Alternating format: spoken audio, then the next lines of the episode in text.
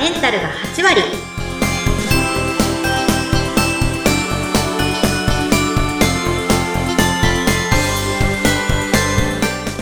いらっしゃいませ。吉海美視点のマッキー先生です。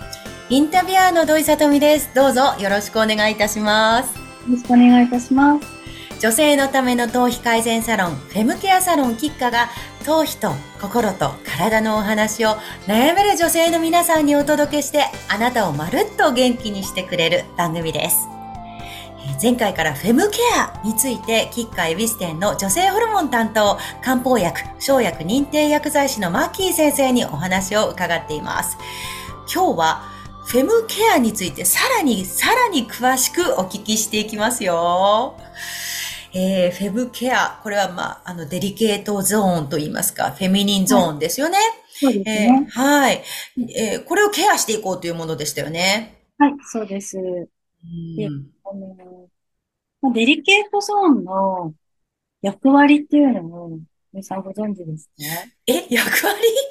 はい。デリケートゾーンの役割役割ってなんだろう、え言っちゃいますけどーも。えまあ、一つ目は、えっと、出産時に赤ちゃんが通る産道そうですね。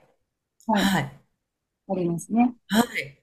で、あとは、あの、月経時に、その、月経血、排出したりですとか、あとは、その、デリケートゾーンの中に入ってしまったりしている老廃物っていうのを排出するような役割っていうのも持っています。ああ、そうなんですか。あ、うん老廃物の排出っていうのもしてるんですね。そうん。で、あの、三つ目が、その病原体の侵入物、あの、ばい菌とか細菌とかの侵入とか、そういったものの繁殖っていうのを防ぐために、分泌液によって、うん酸性に保つ役割っていうのをしています。ああ、そうなんですか。まあ、確かにあの、そのフェミニンゾーンは外とつながってるというか外界に接してるんで、そうですね。なんか入ってきそうな気もしますよね。で、それが入らないように、あの、しているのが、まあ、いわゆる織物と言われている質の分泌液。ああ、そうなんですね。まあ、あの、いわゆる織物は、まあ、厄介というか、ない方ねがいいっていうね、認識になりやすいかなと。そうなんですよね。なんか厄介なもんだなと思ってましたが、そんなに大事な役割があったんですね。そうなんです。で、この、その、まあ、いわゆる織物と言われている免疫は、何もしないと、あの、加齢による、その女性ホルモンの低下と一緒にだんだんと減っていってしまうんですよ。そうなんですよね。だんだんと減ってくんですよね。うなん。そうすると、マッキー先生、減ったら困るんじゃないですか？もしかしたら。はい、そうです。で、減ってくると、やっぱり、その、まあ、炎症が起こりやすくなったりですとか、その膣自体が乾燥しやすくなってくるので、あの、まあ、ちょっとその、炎症を起こしやすくなっちゃったりっていう問題が出てきます。うーん、それは、それは困りますね。でもあれでしょ？加齢のせいなんでしょ？まあ、加齢ですとか、その女性ホルモンの乱れっていうところから起こる場合が多いんですけども、うんうんで。まあ、そこで大切なのが、その粘、粘膜の粘液力っていうものになります。新しいワードをいただきました。粘液力ですか？そうですね。はい。粘液力は強めることはできるんでしょうか？はい。でその前に、ちょっとその、粘液力っていうのが低下すると、はい。うんまあ、膣がいわゆるカラカラになってしまう、カラカラ砂漠状態になるんですけれども、困る、困る。でまあ、そうなると、まあ、どんなことが起こるかっていうと、まあ、一つはさっきお伝えした、その、膣が乾燥することで、うん自浄作用っていうんですかね。うんうんうん。感染しないようにする作用っていうのが低下してしまう。で、それ以外で、この免疫力っていうのが低下をしてしまうと、老化が加速してしまうっていうふうに言われています。えええ廊下？廊下ですか？そうなんですよ。膣から、あの、老化も始まるんですよ。え、ちょっとマッキー先生、ちょっと待ってください。膣が老化するのではなくて、膣から老化が始まるっておっしゃいました？はい、そうですね。えー体全体の老化が加速しちゃうってことですか？そうですね。あの、粘膜の老化っていうのが、やはり全身に影響を起こしやすいので、膣の老化が全身の老化につながってきます。いやー、ちょっと私聞き捨てならないことを聞いたような気がしています。そんな今までおろそかにしていたこのフェムケアが、こんな時代、大事だったなんて、ショックですね。まあ、こういった状態っていうのが、もちろん髪の毛にもとっても影響してしまうので、膣ケア、フェミニンゾーンをケアするっていうことは、髪の毛にとっても大切になってきます。うわあ、そうですか。いやー、これは本当に真剣に取り組んでいかないといけないですね。そうですね。で、あの、もう一つお伝えしたいのが、はい。まあ、その、まあ、膣ケア、デリケートゾーンのケアっていうのは、あの、膣ってまあ粘膜になるので、えっと、経皮吸収率っていうのが、あの、経、経費なんですか？経皮吸収率。経費吸収率。はい。はい。が、あの、他の場所よりもいいんですね。なので、普通からそのなんか取り入れたものっていうのは、あの他の場所、皮膚から取り入れるよりは吸収しやすいっていうふうに言われています。あ、そうなんですか。はい。ええ初耳。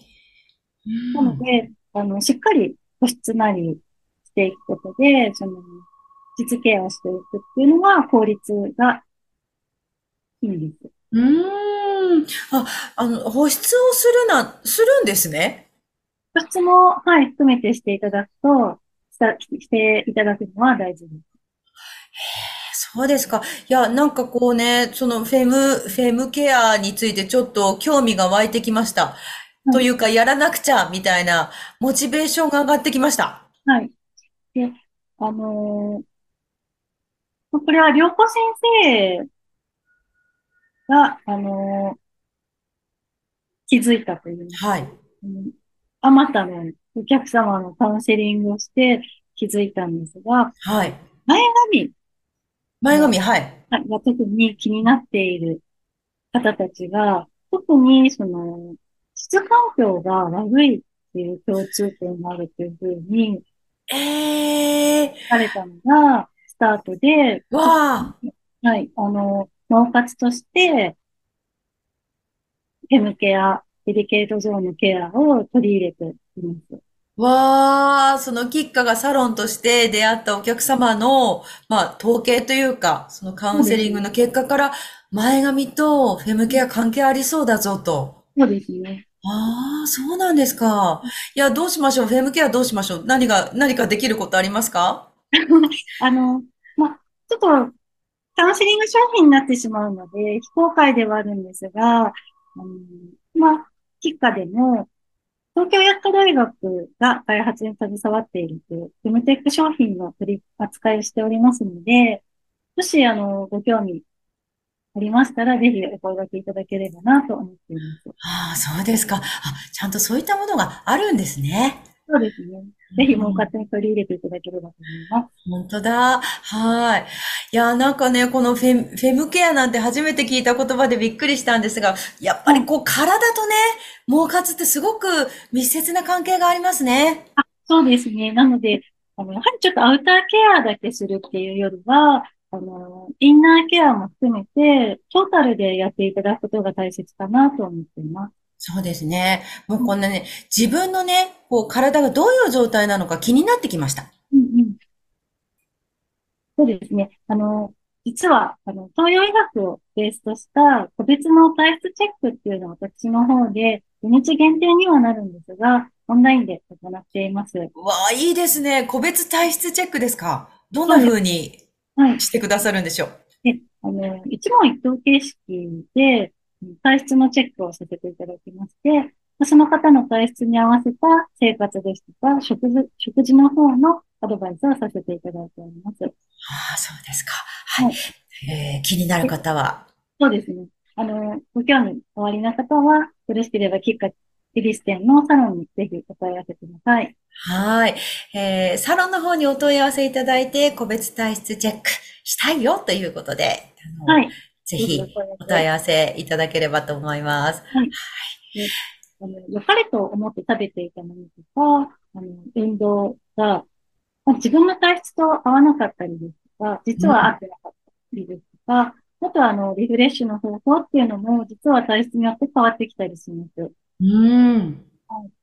洋子先生の頭皮カウンセリングっていうのを受けた後に、あの、私の方の体質チェックにおいていただいて、自分の体どうなっているのかっていうのを知っていただくと、あの、より良い毛活になってくるかなと思いますので、ぜひやってみてください。ああ、そのね、頭皮だけ見ていただくんじゃなくて、体トータルでちょっと相談できるっていうところが、とっても素敵だなって思います。はい、ありがとうございます。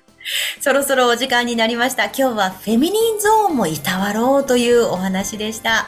旅行先生やマッキー先生、キッカについてもっと知りたいという方は、概要欄にお店の情報やオンラインショップ、LINE、X、元の Twitter ですね。こちらのリンクがありますのでご覧ください。今日もご来店ありがとうございました。キッカのマッキー先生でした。土井さとみでした。次回もどうぞお楽しみに。